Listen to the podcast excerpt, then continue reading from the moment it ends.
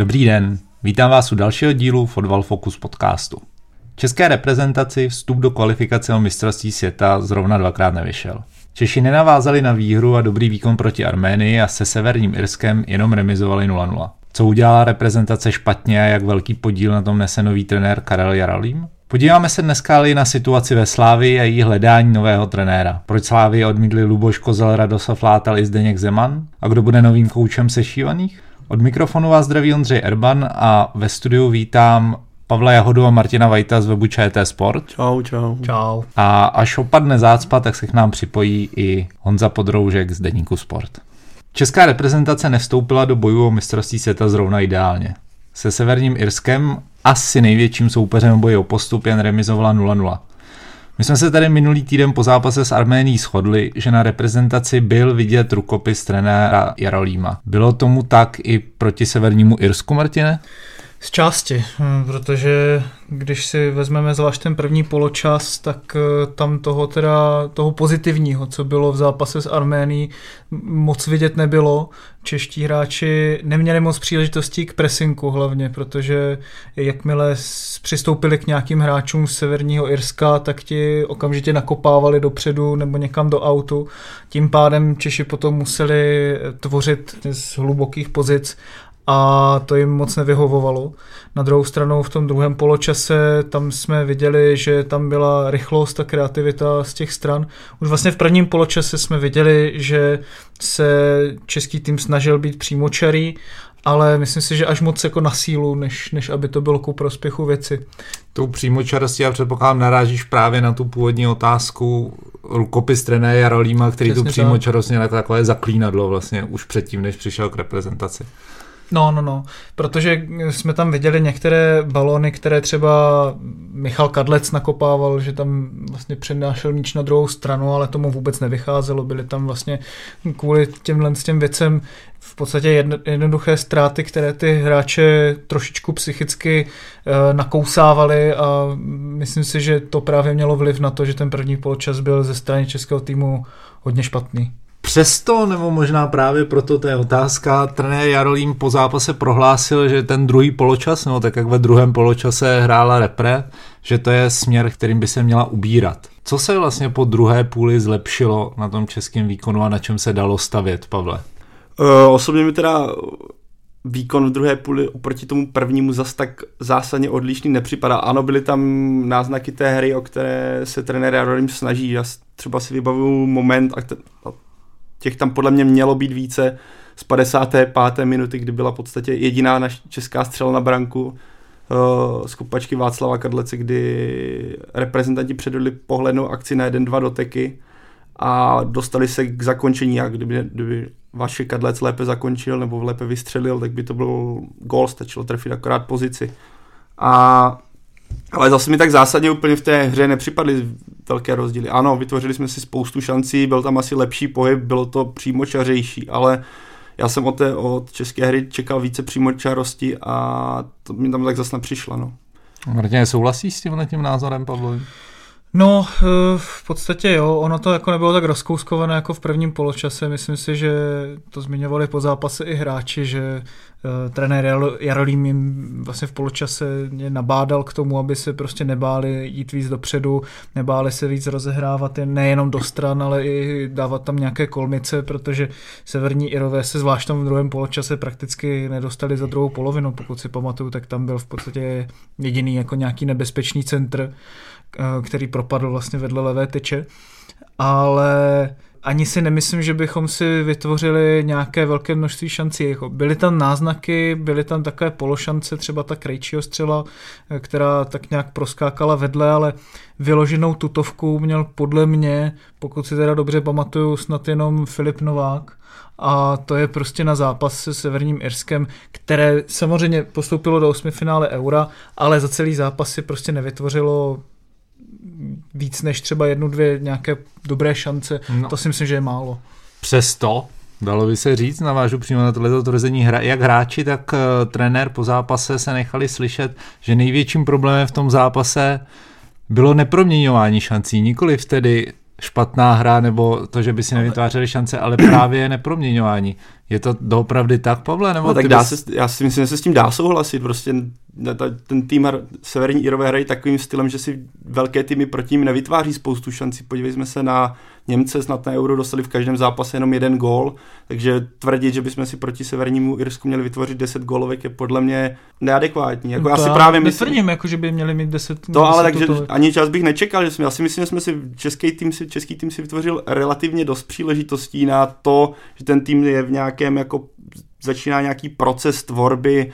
Kdyby Václav Kadlec trefil lépe a Filip Novák, který měl na noze prostě jasný gól, stačilo, jak on sám po zápase říkal, stačilo si vybrat, kam to trefit, nebo zeptat se golmana, kam to má dát, tak ten zápas vypadá jinak, ale to je zase kdyby. Mě v tom zápase víc chybí, já už to opakuju častěji, a to je podle mě jako trošku problém českého fotbalu, větší kreativita, moment překvapení, tam nebyl hráč, který by udělal nějaký překvapivý tah, překvapivé solo, třeba přešel přes dva hráče, nebo zkusil to alespoň, nebo byl nějaký překvapivou kolmici, jak říkal Martin tady. Mě prostě v tom zápase chybělo a je to podle mě jeden z klíčů. Já bych na to rovnou navázal.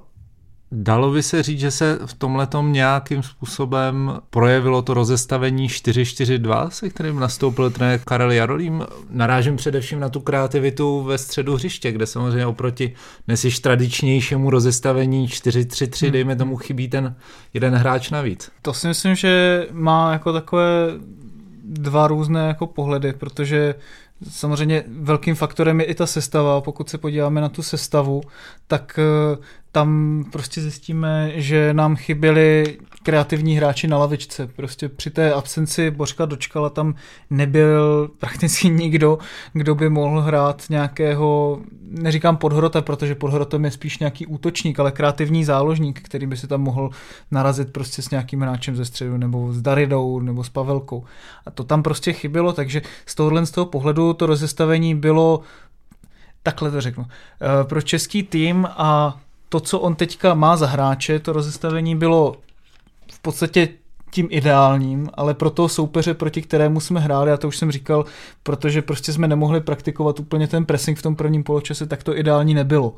A mě spíš vadilo, že tam prostě nepřišla nějaká větší změna prostě v tom herním pojetí, že sice vtáhlo se to víc po těch stranách, ale takových šancí, o kterých mluvil Pavel, že tam třeba Václav Kadlec měl tu střelu, nějaké dobré kombinace do středu, to tam prostě nebylo. Souhlasil by si s tímhletím tvrzením, Pavle, že měla do druhého poločasu přijít i nějaká změna rozestavení? To jsem ani neříkal. Tak změna herního pojetí. Já si nemyslím, že rozestavení, abych čekal dřívější střídání od trenéra Jarolíma, ať už Milan Škoda či Jiří Skalák. Tady má Milan Škoda v současnosti není v nejlepší formě a stejně na hřišti vydržel strašně dlouho, i když byl v podstatě celý zápas neviditelný. Jiří Skalák je výborný hráč, je rychlý, technický, ale taky mi nepřijde, že v současnosti v nejlepší formě. Naopak Jan Kopic, když přišel na hřiště na posledních 10-15 minut, tak tu hru strašně oživil a byl jeden z nejnebezpečnějších českých hráčů. Takže já bych neřekl, že rozestavení trenér Jarolím je vidět, že bude stavět na tomhle stylu a myslím, že ta hra na ty křídelní prostory relativně fungovala, protože Češi se prosazovali a dostávali se do těch pozic asi kam chtěli. Ale prostě bych udělal zásah do té sestavy mnohem dřív, než nakonec přišel, což já si možná myslím, že kdyby přišel třeba Jan Kopic mnohem dřív, tak to mohlo dopadnout jinak.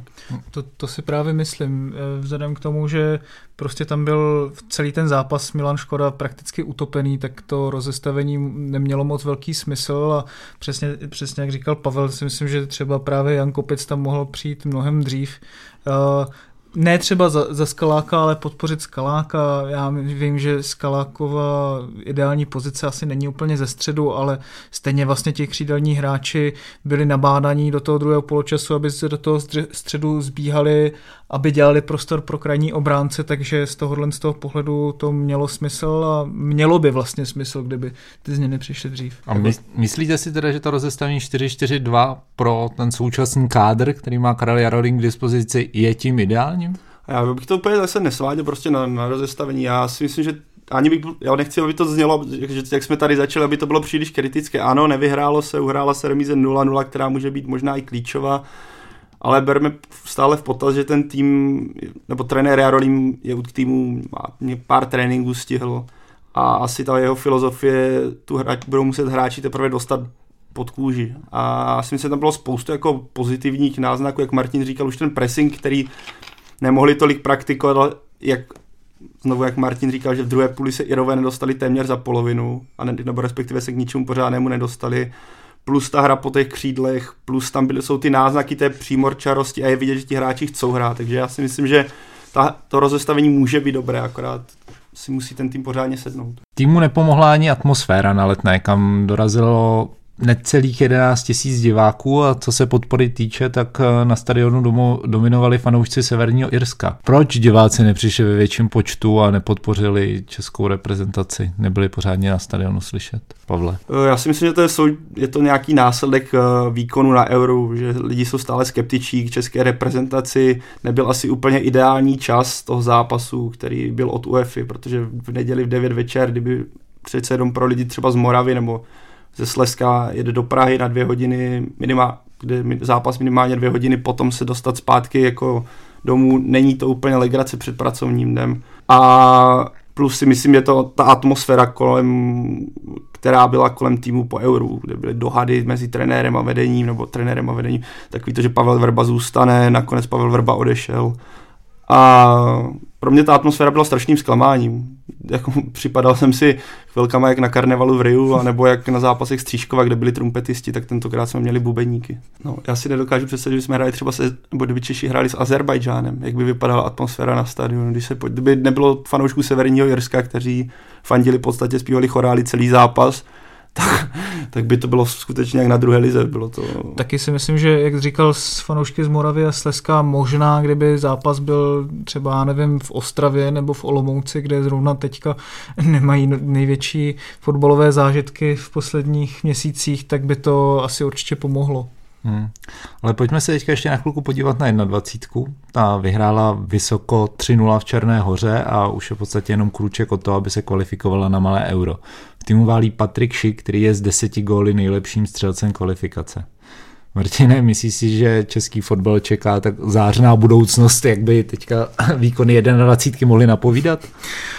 No, ty výsledky jsou super a jak jsi říkal, jako tu 21 táhne Patrik Schick, který dal 10 gólů a je nejlepším střelcem kvalifikace před takovými jmény, jako je Vincent Janssen, který teď přestoupil do Tottenhamu, pokud se nemýlím, Gerard Deulofeu, Leroy Sané nebo Munir z Barcelony, takže je vidět, že i ostatní týmy tam mají individuality, které v podstatě už jsou etablované v těch klubech nějaké širší nebo úplné špičky evropské.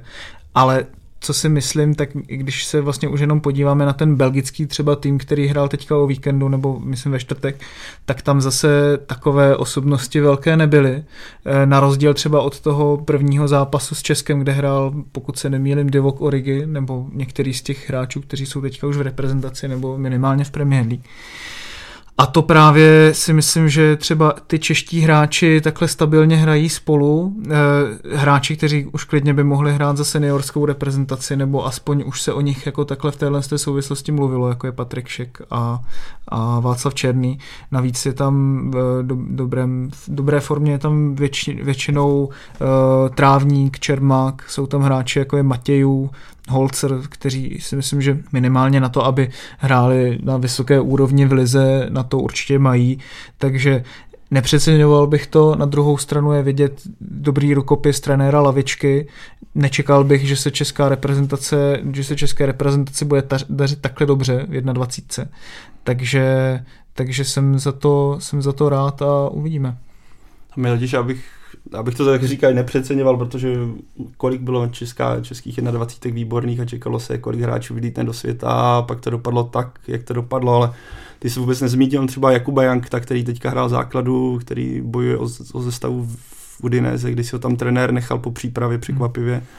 Takže určitě tam jsou minimálně 3 jména, Černý, Šik, Jank, to pro mě, kteří hrají v cizině a můžou tam dodat takovou tu mimo českou zkušenost. Tak to v současnosti dělá výborný mix. Já věřím, že to potvrdí proti Belgii a postoupí na to Euro a pak už to bude asi na každém zvlášť, ale je tam určitě pár men, které má předpoklady pro to se prosadit. To už je asi k našemu bloku o reprezentaci vše. Já jenom podotýkám, že příští kvalifikační zápas České den 20 proti Belgii můžete sledovat dnes, tedy v úterý 6. září od 18:45 na programu ČT Sport a webu čtsport.cz.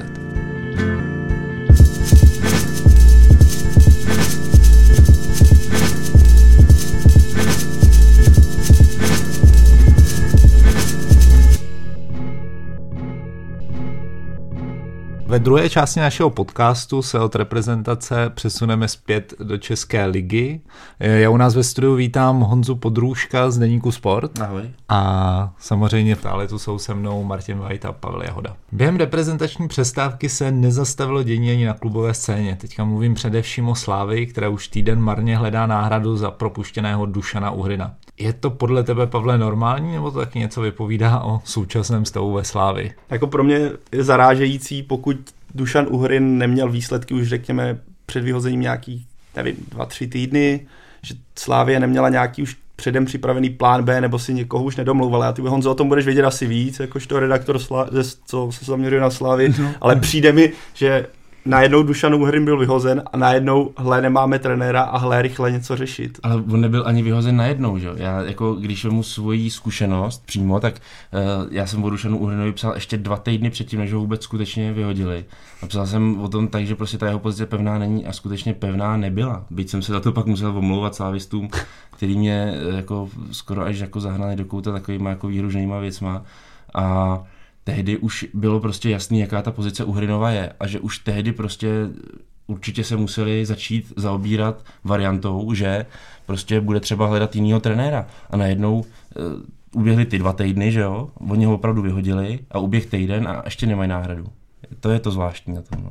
Přijde mi to trošku jako takový amatérismus, skutečně a hlavně teďka byla ta reprezentační pauza, která byla úplně ideální k tomu přivést nového trenéra, aspoň aby se trošku aklimatizoval. A prostě týden pryč a Slavie furt tam, kde byla, jestli se nepletu. No a my můžeme říkat amatérismus na jedné straně, na druhé straně oni to omlouvají tím, slavisti, že se snaží být velice důslední při hledání nového trenéra, jo, takže... Skutečnost je taková, že se mluvilo o Luboši Kozlovi, mluvilo se o Radoslavu Látalovi, mluvilo se o Zdeňkovi Zemanovi, nic z toho nevyšlo. Zajímavé je, že s Lubošem Kozlem už Slavia podle všeho byla skoro dohodnutá, pak ovšem unikly nějaké detaily, co se týče jeho případného kontraktu, jeho smlouvy, jeho platu. Přišla kritika ze strany Slavie, která mířila na fotbalovou asociaci. Majitel Slavie, čínská firma CFC, dokonce hrozila, že zastaví sponzorství reprezentace a k dohodě s Kozlem nakonec nedošlo. Jak ty, Martin, vlastně hodnotíš tohleto jednání Slavie, kdy tak trošičku skrz svého majitele vydírá svaz? No, jednak teda jako bych se ještě pozastavil nad tím vůbec jako samotným únikem informací, protože když si dneska vezmeme, jako kdo jako první informoval o tom, že Zeman nepřijde do Slavie, tak to byl eFotbal.cz a přes eFotbal.cz tady tyhle informace unikly a já si teda jako nepamatuju, že by přes eFotbal.cz kdykoliv jindy unikla nějaká informace, takže tady podle mě jako naznačuje hodně o tom, že ty informace unikly ze samotné Slavie, což je jako jedna jako absurdní věc na tom celém. A druhá teda, když už vlastně zvolili takovýhle útočný tón, což v podstatě bylo asi čiré jako divadlo pro média, tak mně to stejně vlastně přijde jako naprosto nepřijatelné, aby takhle vlastně úplně jako flagrantně Slavie vydírala a uplatňovala takhle očividně prostě svoji moc, kterou má skrze prostě to sponzorství v reprezentaci. A buďme jenom rádi, že Slavie, nebo respektive její majitel, nesponzoruje i celou ligu, protože to jsem teda jako fakt zvědavý, co by se tady dělo za věci. Mně to přijde vlastně jako jasný střet zájmů, k kterému se vlastně Slavia tímhle tím způsobem úplně přiznala a tahle věc prostě, jako to se děje někde, jako já nevím, někde, ale tady se to prostě dít nemá. Ne? Já bych jenom k tomu dodal ještě ono, je tam Buzek, člen představenstva, což je že součást představenstva CFC, víme, že CFC od Tvrdíka tohle je tam Krop, což je bývalý generální ředitel Mitsubishi Motors, taky nemá nic společného s fotbalem, i když on se teda ohání tím, že trénuje žáčky v Mělníku, což jako by mělo teda stačit údajně. Nestačí to evidentně. A měli tam Pepu Jinocha, což je šíbr, že ho známej, na druhou stranu aspoň se v tom fotbalovém světě pohybovat umí. Už tam nemají nikoho takového. Honzo, myslíš, že ta aféra kolem Kozla je opravdu tím pravým důvodem, proč se nakonec Kozel ze Slaví nedohodnul? No, tam mě těch důvodů zcela jistě víc. Myslím si, že jeden z těch důvodů je právě to, že Luboš Kozel nechtěl spolupracovat s takovou kvalitou lidí. Jako. Chtěl si přivést vlastního člověka do sportovního úseku, chtěl prostě jiný pohled na ten fotbal, chtěl jinou práci, to, co tam do té doby nefungovalo, kdy utrácí se nesmyslné částky za nesmyslný hráče, když to řeknu takhle jednoduše, tak to on chtěl změnit, že hrál se nesmyslný fotbal a on se tam setkal prostě s lidmi, se kterými by asi spolupracovat nevydržel dlouho. Myslím si, že ale je zase to, co mluví, já nevím, řekněme pro Kozla, pro ty důvody, proč se tak rozhodnou logicky, ale tak stejně já vidím i druhý pohled na věc a to je, že nerozumím tomu, že on už vlastně po druhý nebo vlastně po třetí, protože Plzeň odmítnul dvakrát, pokud mám správné informace, odmítnul takhle velkou výzvu ve svých 45 letech, v době, kdy to je chlap při síle, je to chlap, který má vynikající erudici, vynikající životopis, a on se prostě po třetí vzdá takhle velký výzvy. To mi přijde hodně divný. No to přesně na to jsem chtěl jako poukázat. Samozřejmě naprosto chápu jako jeho důvody, pokud to má takhle a pokud si chce nějakým způsobem získávat zkušenosti, nebo a vlastně on už se ani nepotřebuje získávat zkušenosti, on ty zkušenosti uplatnil v Dukle, ale prostě pokud chce být v nějakém, řekněme, šíbry nepolíbeném prostředí mladých hráčů, tak je to samozřejmě pro něho dobré a může v tom pokračovat i nadále, ale to je potom už otázka čistě na něho, jestli on chce trénovat na té nejvyšší úrovni, anebo jak se tam vlastně vůbec chce dostat. Ale pojďme teďka od Luboše Kozla zpátky ke Slávy, to myslím, že je teďka zajímavější téma, protože kromě Luboše Kozla nevzal angažmá ani Radek Látal, který se radši vzal za dobře návratem do Gliwic, kterým se teďka v polské lize po jeho odchodu moc nedaří a navíc nedošlo k dohodě ani se Zdeňkem Zemanem, o které se mluvilo, to by byla samozřejmě velká bomba, kdyby on přišel do Čech. Honzo, ty víš, na čem vlastně ztroskotala tato domluva? Co se týče Radoslava Látala, tak co mám informace, tak oni měli se Slaví mít jistý druh oťukávání, nemělo ještě docházet k nějakým bližším jednáním a tak dále, vůbec ne. Dokonce Slavia i pak věděla o tom, že Gliwice mají, od Radka Látala věděla, že Gliwice mají o Radka zájem, tak dokonce oni sami měli Radkovi říct, no tak jako jestli tě to tam táhne, tak není problém, zvol tuhle tu cestu, OK. Co se týče Zdeňka Zemana, tam zase podle informací různých to vypadá na to, že ho trápí zdravotní problémy, kvůli kterým by takhle náročnou práci vzít nemohl. To je otázka, mám to ze dvou na sobě nezávislých zdrojů, čili už nějakým způsobem získává ta zpráva nějakou relevanci. Jo. Tohle to asi byly ty největší důvody, no, proč to nevyšlo.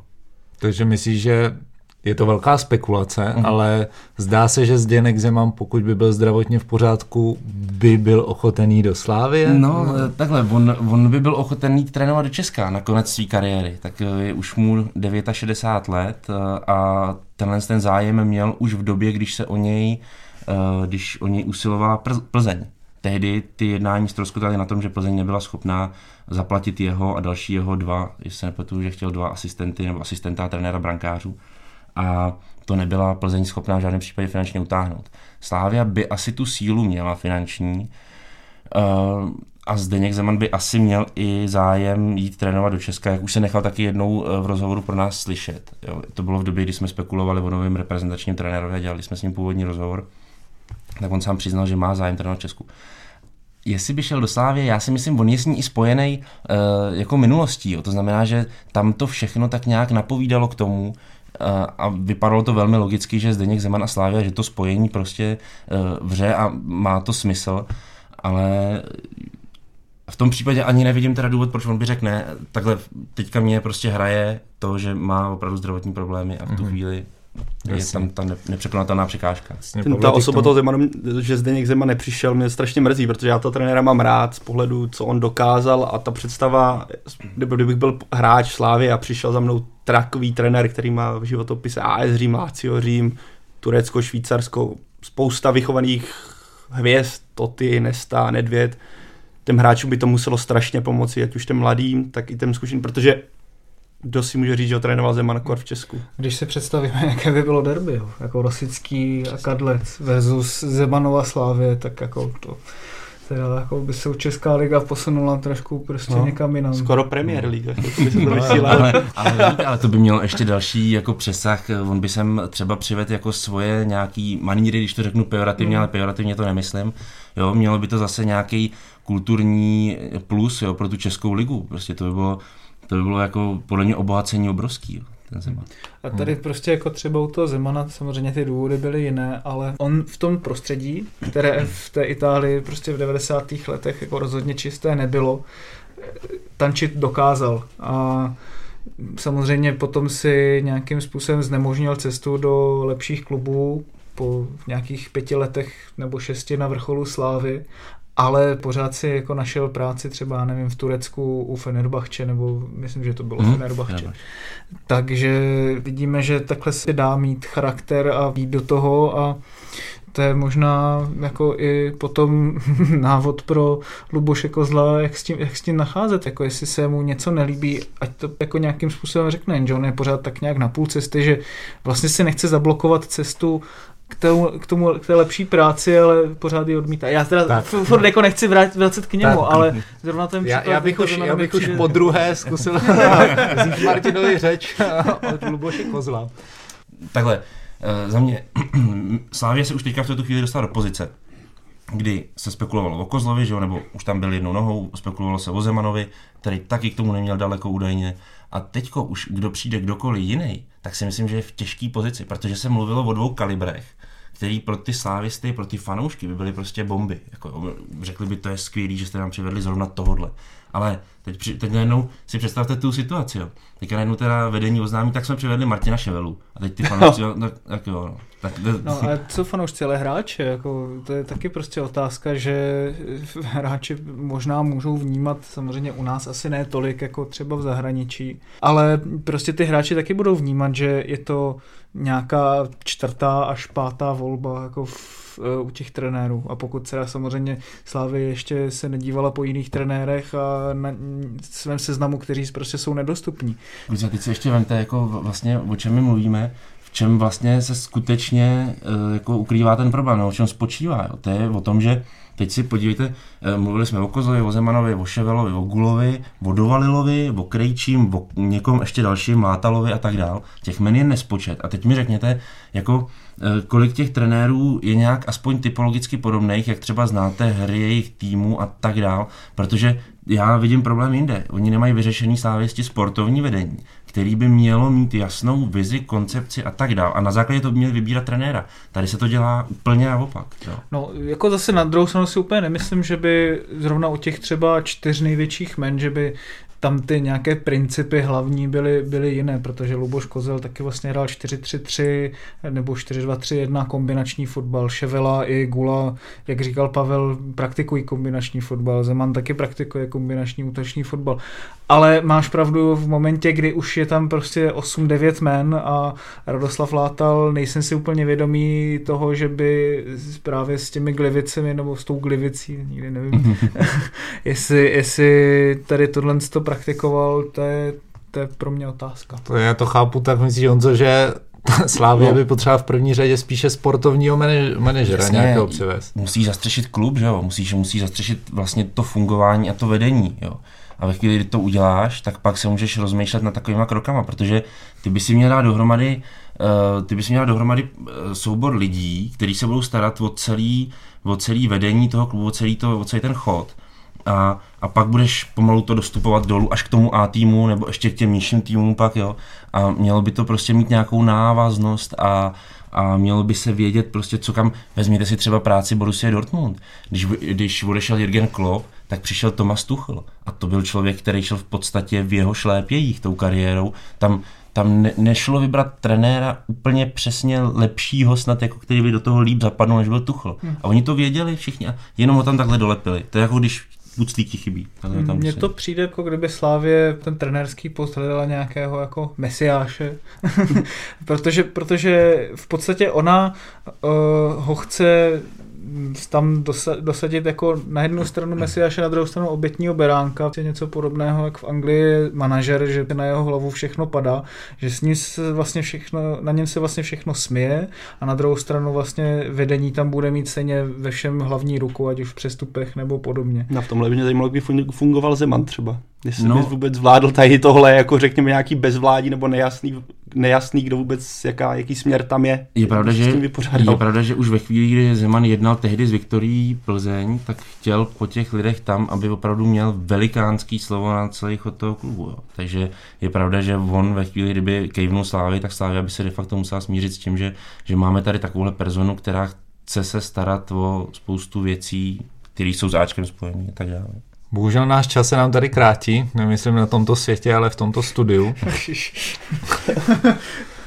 Aspoň doufám. Takže to je z dnešního Fotbal Focus podcastu vše. Já děkuji hostům za to, že přišli.